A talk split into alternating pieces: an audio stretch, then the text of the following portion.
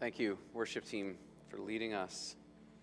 We're continuing in our series in Matthew, and we are taking a specific look now at the Sermon on the Mount, which is chapters five to seven. And this morning, we're going to push pause on a section in chapter five, verses twenty-one to twenty-six. So I encourage you to take out a Bible. It might be on your phone.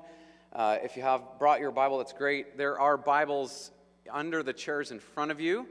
And so you can take out that Bible, and it's on page eight fifty-eight, eight fifty-eight.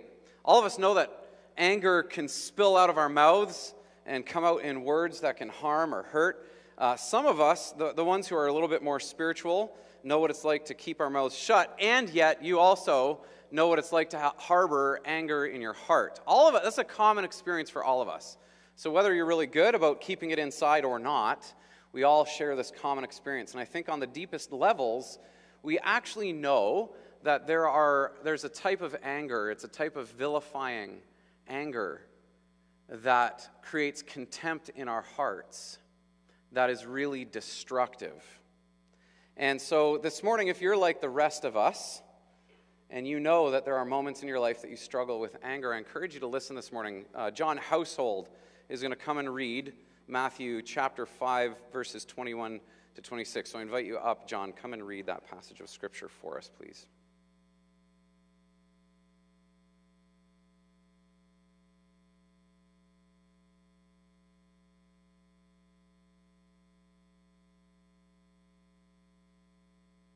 Matthew five, twenty-one to twenty-six. Murder begins in the heart. You've heard that it was said to our ancestors, do not murder, and whoever murders will be subject to judgment. But I tell you, everyone who is angry with his brother or sister will be subject to judgment. Whoever insults his brother or sister will be subject to the court. Whoever says, you fool, will be subject to hellfire. So, if you are offering your gift on the altar, and there you remember that your brother or sister has something against you, leave your gift there in front of the altar. First go and be reconciled with your brother or sister, and then come and offer your gift. Reach a settlement quickly with your adversary while you're on the way with him to the court, or your adversary will hand you over to the judge, and the judge to the officer, and you will be thrown into prison. Truly, I tell you, you will never get out of there until you've paid the last penny. This is the word of the Lord.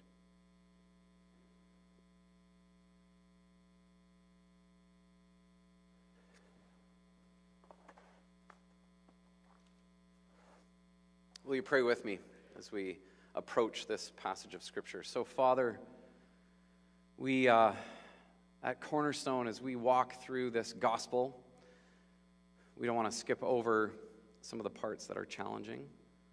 And so we believe that even today, by the power of your Holy Spirit, you have words to speak to us.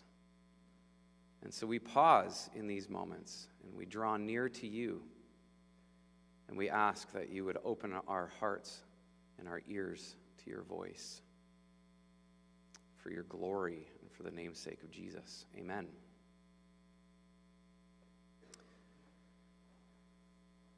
Recently, a young mom and her six-year-old son were merging onto the Q E W, and, and the son looks over at the young mom and says, uh, why do the, why, Mom, why do the idiots only come out when Daddy drives? we, uh, we giggle uh, a little sheepishly because maybe sometimes that's true for some of us. And uh, and maybe it's a little bit of a nervous giggle because maybe uh, you're the one when the idiots come out. And and the reality, though, is that uh, even though these we, we kind of laugh about this kind of name-calling, here we come to this passage of Scripture where Jesus gets really serious about the matters of the heart.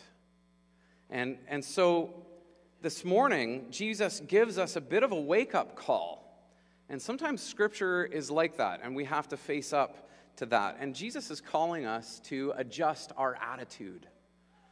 And and we're going to find out a little while, uh, a little bit later why that's the case. So I just want to re- rewind for a little bit, give us a little bit of context, again, of how we came to this particular passage. Uh, all through Matthew now, we've seen that Matthew wants to set Jesus up as the new and better Moses. That's one of the main themes.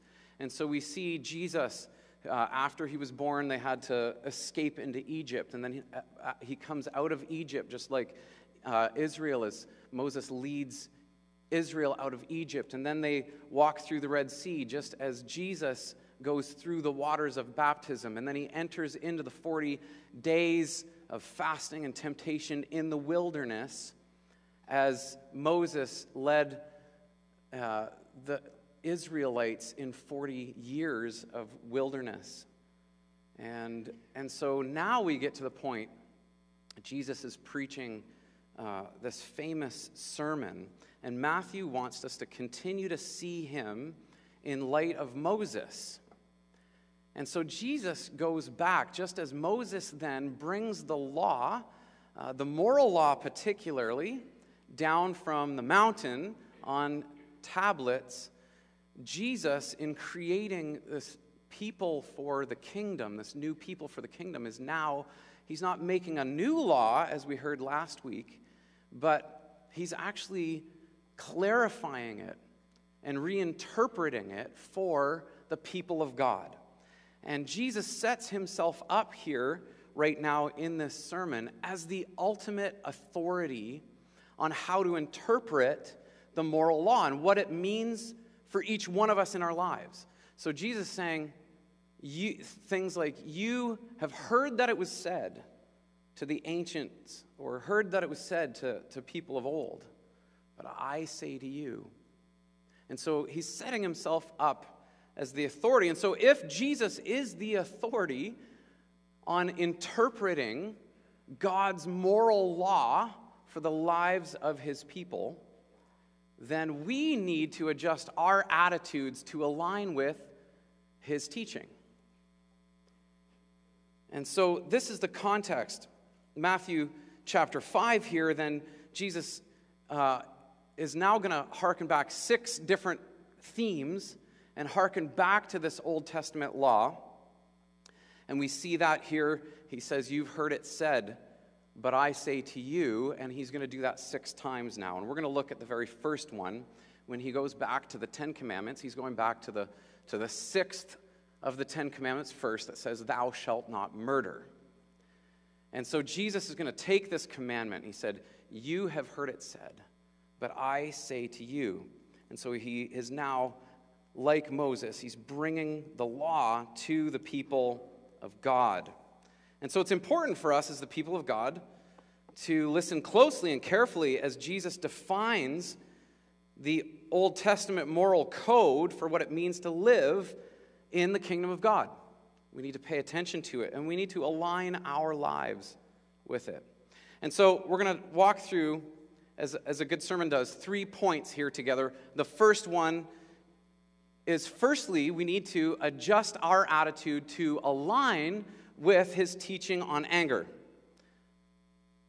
So Jesus, it looks like this, this little section is about murder. It's not. It's actually about anger. And so again, we see him quote the sixth commandment, thou shalt not murder. And he says again, the first of these six times, you have heard it said, and he doesn't specifically say that. He says, you have heard that it was said to the ancients. Or you have heard that it was said to our ancestors. And so Jesus, in saying that, is not particularly challenging the Old Testament moral code. Again, as, as Sabrina said last week, he didn't come to make a new law for us. He actually came to clarify it. And what he's saying is, I have the true interpretation. And so he's challenging the traditional rabbinic interpretation of this law. And how he's doing that is, is the early... The, the tradition, the rabbinic tradition is saying, if you commit murder, you are subject to the to judgment. And that word there, what he's saying is you're subject to the council of judges. Not only did the Sanhedrin, the spiritual council, exist, there was also a council of judges that adjudicated legal matters for people. And so they interpreted this law to say, if you commit murder, you're going to answer to the judges of Israel. And then Jesus says, but I say to you, I'm going to reinterpret this for you. What I say to you is if you have anger in your heart, you're going to answer to the judgment of God. And so he reinterprets. This is actually not specifically about murder. It goes much deeper than that. And so murder, of course, is a problem. Jesus isn't saying that murder is the problem. He's saying it's the symptom. He's saying the problem needs to be dealt with way before murder happens. It's a matter of the heart. You, do you remember the rich young ruler? Some of you might remember that story of the rich young ruler, which happens later in Matthew. And this young man comes up to him, and he's talking about what it means to, to obey God. And, and Jesus says, have you obeyed all the commandments? And he's kind of referring to this moral code, the, the Ten Commandments. And he says, yes, I've kept every single one. And Jesus says, well, but you lack one thing. And he makes it a matter of the heart. And he points out that this young man has a love for money, and it's going to lead him astray. Of course, the scripture says a love of money. The love of money is the root of all evil. Money's not the root of all evil, but the love of it is. And so he's challenging, again, the heart. Here's what the rabbinical tradition often did, and this is what Jesus is challenging. It would make it all about outward obedience to a set of rules. And Jesus is saying that doesn't solve the problem of the heart. And so this sin is going to continue to happen unless we deal with where it comes from. We can't only deal with the symptoms. And so Jesus begins to make it, firstly, about anger. And I think, like the Pharisees, we too can sometimes downplay the role of anger in our lives. We can excuse it as a problem. However, listen to the Apostle John, who echoes Jesus' teaching in First John three fifteen. The Apostle John says this, everyone who hates his brother or sister is a murderer, and you know that no murderer has eternal life residing in him.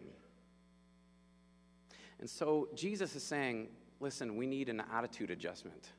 We need to adjust our attitude about anger, to see it as a serious problem that we need to uh, We need to get healing. This anger is often a type of anger that vilifies, or it dehumanizes other people. It takes somebody created in the image of God and it makes them less human. And he's saying it's this kind of anger. Now, a quick word on anger. Anger in and of itself is not evil. Anger is a natural human emotion. And as you, every single one of you knows, it rises up in us, sometimes unprompted, uh, sometimes prompted by things that are really annoying. Ephesians four twenty-six, Paul says this, be angry and do not sin. He recognizes anger is going to happen, and what happens is Paul makes it about what we do with our anger. Be very careful about how you allow your anger to be expressed, what your anger is doing inside of you, how your anger is focused. Don't sin. Don't let the sun go down. Don't let it fester. Don't let it boil inside of you. Deal with it quickly. Don't give the devil an opportunity, Paul says. And we do see Jesus get angry. In fact, this very same word is used in connection with Jesus, when Jesus on the Sabbath is going to heal this guy with a shriveled hand. And he says to the Pharisees, he says, should, should we not care for this beloved chosen one, like this beautiful creation of God? And the, and the Pharisees are, you know, they remain silent on the issue. You tell us. And this word here is used. Jesus gets angry. And so a righteous anger is related to sin and injustice. Jesus gets angry when, when the word is used of, of Jesus, which is seldom. When the word is used, we, we even when it's not used, and we see some actions like him turning over the tables and fashioning a whip out of something, it's, it's all, almost always about people who stop other people from being able to get to God. And so, so righteous anger, the type of anger we see in Jesus, and of course he reflects his Father, is an anger about sin and injustice. An unrighteous anger, I think the anger that, if you're like me, we feel most of the time, is kind of a petty and personal anger. It's an anger that rises up when we've been personally offended, when our ego has been bruised. And that type of anger is often an anger that lashes out and tears down somebody else, because we, when we experience something like our anger uh, or our ego being bruised, what we want to respond with in turn is to tear that person down so we can build ourselves up. That's unrighteous anger. James one twenty says this, "For human anger does not accomplish God's righteousness." Human anger does not accomplish God's righteousness. So often our anger is not a righteous anger. Think about Jesus and his own ego. When his ego was attacked, when his person was attacked, even right up to the very end, he didn't respond the same way that he did to the Pharisees in those moments where they were stopping people from coming to God, when they were putting barriers in their way. When he was beaten and spit upon and crucified, he responded in grace and mercy. We get more irate at somebody cutting us off in traffic than we do that the fact that the Niagara region is the, one of the human trafficking capitals of Canada. This is the difference between unrighteous and righteous anger. And so Jesus is saying, listen, if Jesus is the ultimate authority on interpreting the Old Testament moral code, what it means for our lives, then we need to adjust our understanding and align it with his teaching on anger. Our hearts, Jesus is saying, are full of murder. Our hearts are full of murder. And they need healing. Secondly, we need to adjust our attitude. If you look at verse twenty-two, we need to adjust our attitude about insult. So firstly, anger. Then Jesus talks about insult. He says, whoever insults his brother and sister will be subject to the court, which now he's talking about the Sanhedrin. Before it was the, the justices, Uh, the judges, now he's talking about the spiritual leaders. If you insult somebody, you might get hauled in front of the spiritual leaders and be reprimanded. Now, we need to remember that Jesus was born as a Middle Eastern Jew, and that means he was raised in an honor-shame culture, unlike our guilt-innocence culture. That's the culture that we live in in the West. In the East, it's an honor-shame culture. And insulting somebody's character was the equivalent of like character assassination. We've heard that term, and I use that term specifically here, right? Because I think it applies. This was a big deal. We need to look here. He says these terms, let's take a look at the terms specifically. If you're using this Black Bible, maybe your Bible, it actually uses the Aramaic term. If you're in this, in this C S B, if you look, it says insults, and there's a little H in verse uh, twenty-two, insults. And then if you go in the H, you take that to the bottom of your notes, it says literally whoever says raka, an Aramaic term of abuse that puts someone down, insulting someone's intelligence. This is like calling somebody an airhead, or this is like calling somebody, my, one of my favorite terms, like a dipstick. This is calling somebody like an idiot, right? This is, you don't know anything. You're stupid. And then the next word here is translated as fool. It's moros, where we get our English word moron. And so Jesus is saying somebody who calls somebody you know, a blockhead and a moron, or an idiot and a moron. He says, you might be called in front of the Sanhedrin for that. And historically, we know this to be true. You might be called in front of the Sanhedrin for assassinating somebody's character in public. But if you call those things, don't forget that, that God is the one who's really watching. And you can be in danger of the fires of hell for assassinating somebody's character. Because what you're doing is you're tearing down a beautiful creation of the Almighty God with your words. And so we need to be very careful with our words. We need to, we need to seriously, we need to understand the seriousness of this kind of character insult.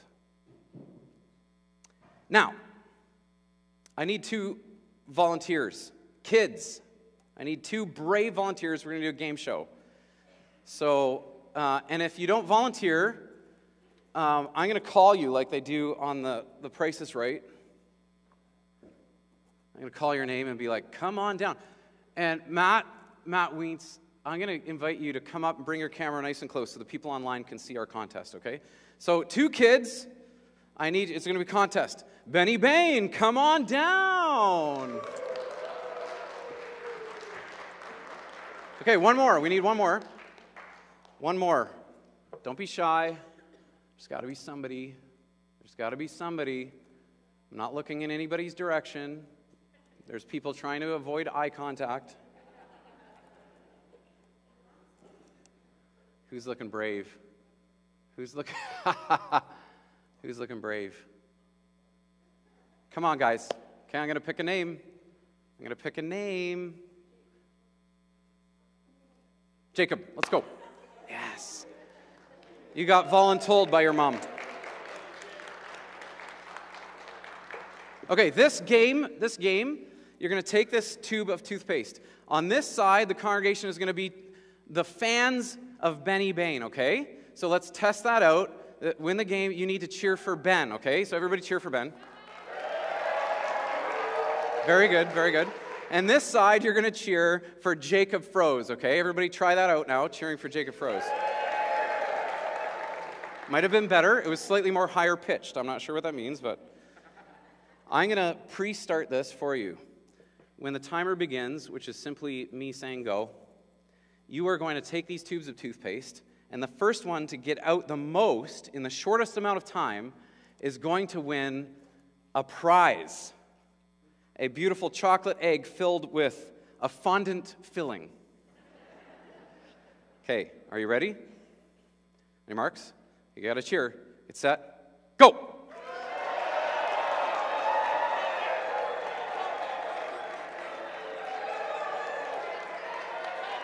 Stop!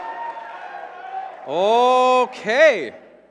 This is really good. This is, oh, it's so even. Okay, now we have to decide who won. Here are the plates. It's a little sloppy. Everybody can see that? And here are the tubes. I mean, you did, un yours was squi more squished. That's good. And here are the tubes. So now we're going to cheer for who we thought won. Okay, Benny Bain. They're not, this side is not even cheering. It's weird. I don't know why. Sorry, guys. And, and, and Jacob Froese. I think Jacob Froese round one. Okay, round two. So Jacob Froese, you're definitely going to get a prize. Round two is now you have to take the toothpaste and put it back into the tubes as fast as you can. Ready? Go! Just kidding, just kidding, just kidding. That would be, that'd be very messy. But your face, you also get a prize for your face when I said part two. Okay, thank you, gentlemen. Give them a round of applause. You can go sit down. And enjoy your fondant-filled cream egg. Obviously, you get the point. Words so easily flow out, but are nearly impossible to put back. Right? Nearly impossible to take back the words that can hurt, the words that can cause pain, the words that we think sometimes are even in fun or sarcasm. but it's impossible to put them back in. Just like it's really hard to put toothpaste back into a toothpaste holder. Listen to what one scholar says about what these words meant in the original first century culture. She says this: slurs such as fool should not be seen as mere harmless words, but rather as genuine social weapons intended to cause serious injury. When uttered by influential persons, the use of such negative labeling can cause real damage. And as such, later rabbinic law, for example, deems it worthy of punishment in the courts. And one Talmudic saying even compares public insults to the spilling of blood. In that culture, Jesus is bringing these terms up because it was a serious offense. But Jesus is saying it's not so serious that you might get called in front of the Sanhedrin. When we belittle and dehumanize, the same way our anger can dehumanize, when we use words that tear people down instead of build them up, what we're doing is an affront to God who created these beautiful image bearers. So he's saying we need to align. We need to, we need to align our understanding of the usage of our words with how God, with, through Jesus Christ, has shown us.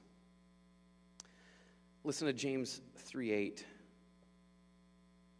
No one can tame the tongue. It's a restless evil full of deadly poison. With the tongue we bless our Lord and Father, and with it we curse people who are made in God's likeness. Blessing and cursing come out of the same mouth. My brothers and sisters, these things should not be this way. C S Lewis, in one of his most famous sermons, he, he calls people, he calls this whole idea as the weight of glory. Every created human being contains the weight of his glory, the image of God, the, his, the very impression of God. Every human being. And so C S Lewis says this: the load or weight or burden of my neighbor's glory should be laid daily on my back, a load so heavy that only humility can carry it, and the backs of the proud will be broken. Our burden is to speak life and not death, to honor the image of God, not only in our brothers and sisters, not only in our faith family, but everyone. And so, again, if Jesus is the ultimate authority that he says he is, if he's the ultimate authority on, on interpreting this Old Testament law, to, to, to be really talking about anger and re, really talking about how we treat one another, then we need to adjust our attitude to his teaching. Okay, thirdly, we need to adjust our attitude about reconciliation. Now Jesus shifts and he starts a movement towards what then does it look like in this context if we know that there's this kind of conflict. He, we deal with, we deal with this anger, and sometimes it comes out and we hurt one another. And he gives two short examples. The first example is about somebody who's going to worship. And so I want you to, to understand that Jesus is preaching to a group of Galileans, right?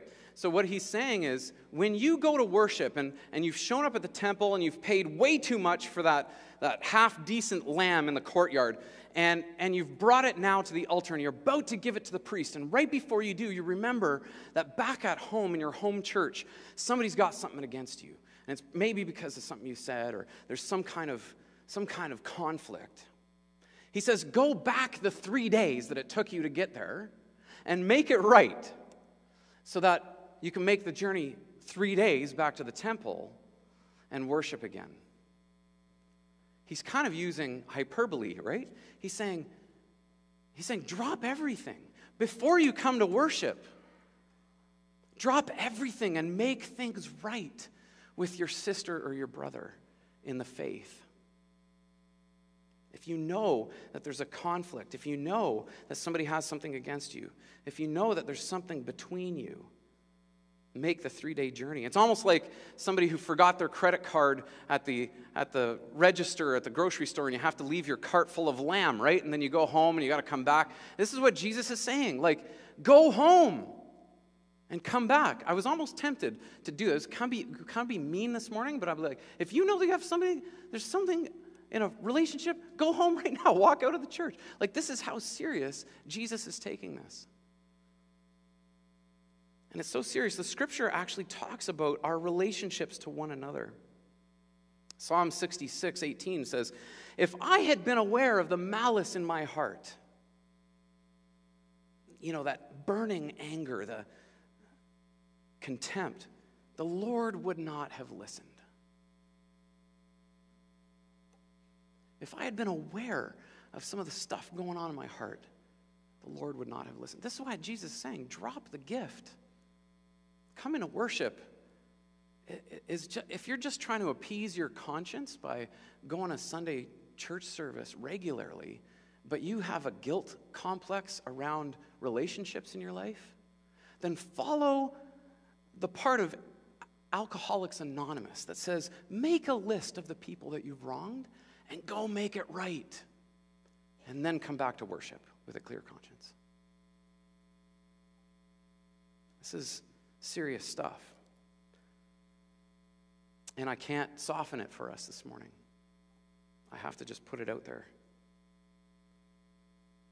Later, Peter even says, and it's, it's in the context of marriage, and for, for those of us who are married, we, we might get married, we might get this. Uh, But he says when there's conflict, like your prayers are hindered, right? Like sometimes maybe some of us have felt like we're in a, a spiritual wilderness and we just don't know why we can't hear the voice of God, or we, we don't know why worship on Sunday morning always feels so flat. It may be because your relationships, that there's a serious conflict in it that you need to deal with. So, if Jesus is the ultimate authority on how to interpret the Old Testament law, moral law, then we need to change our attitude about reconciliation. The second one, of course, the second little anecdote that he says is if, if you're on the way to the court and somebody's going to sue you, and maybe it's around money, I don't know, uh, but, but you're walking there, and uh, it says, like, what the Greek says is, make friends quickly before you even get to court. Like, be the type of person who's amiable, who's likable, that you settle your accounts before you even have to go to court, right? Like, settle it up, even if it means taking a hit, even if it means having to do a three-day journey, even if it means taking at personal cost, make it right. Make it right with the person. Make sure that your relationships, that there's nothing between you. Be an amiable. Don't be combative and cantankerous. That's a good word. Kids, remember that word. Cantankerous. Write it down. Don't be combative and cantankerous, looking for a fight, always being defensive. Don't be that type of person, Jesus is saying. Be a type of person who makes the first move. I think too often when our own egos, in conflict, it's messy, right? It's often not like who did the first thing. It's like sometimes we even forget Who, who did the first thing. And now we're just angry. We don't want anything to do with the other person. And Jesus is saying, it doesn't matter who did what first. Be, you be the first one to go make it right. Jesus was the first one. He made the first move. He was the one who crossed the gap. He was the one who came to us holding out an olive leaf, an olive branch, and saying, let's reconcile. And he's calling his people in the kingdom to be the same, to do the same thing. And so in conclusion, part of our conclusion and part of our response this morning is going to be to observe communion.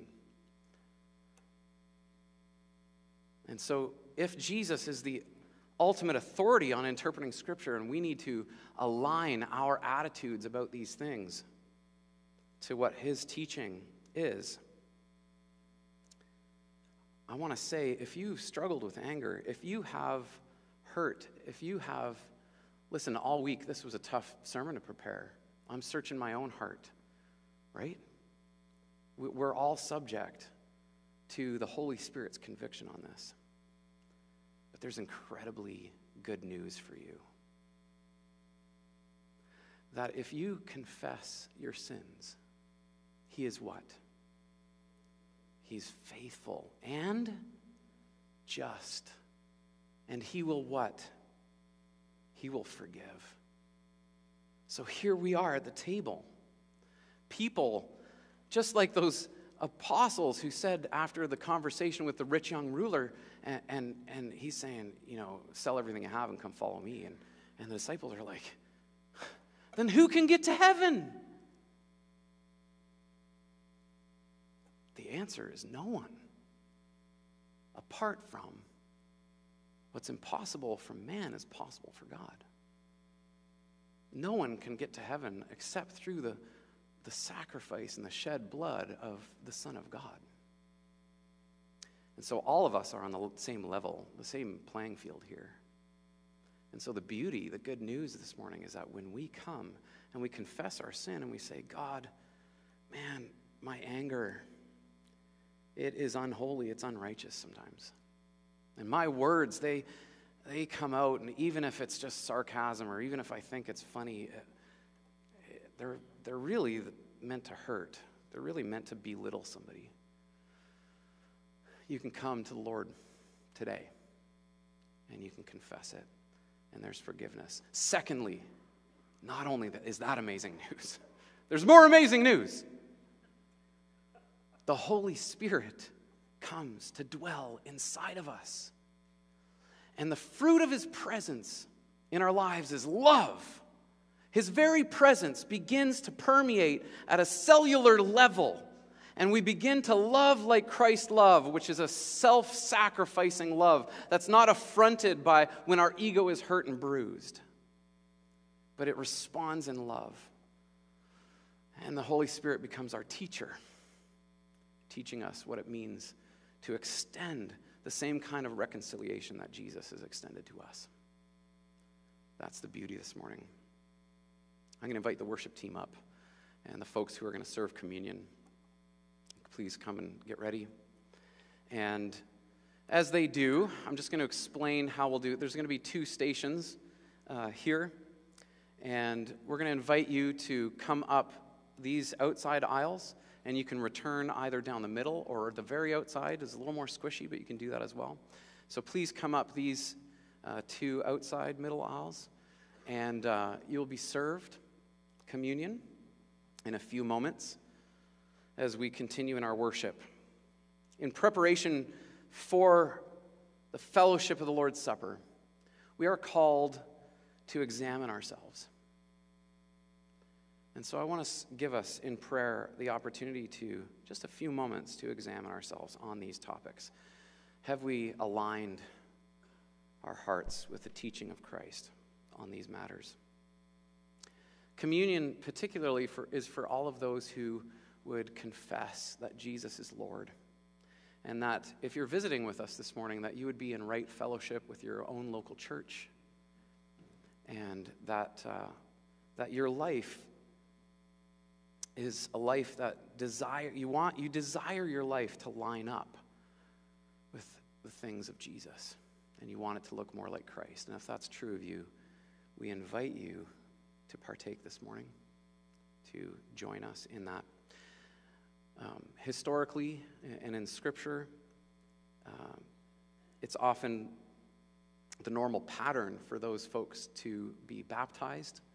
And so if you've not been baptized, one of us pastors would love to chat with you about that and what that means for our spiritual uh, life. And, uh, and uh, so please chat with us about that. But we invite you to the table. This is a table where we can come and we can confess and find forgiveness. And so will you pray with me? Lord, in these moments together, we remember that on the night when you were betrayed, you took bread, Christ Jesus. And when you had given thanks, you broke it, and you said, "This is my body, which is for you. Do this in remembrance of me." And so, Jesus, as we take the bread, we want to remember what you've done for us. We want to walk in freedom and forgiveness. And you, in the same way, you took the cup after supper, and Jesus, you said, "This is the cup of a new covenant, a new promise, a new relationship.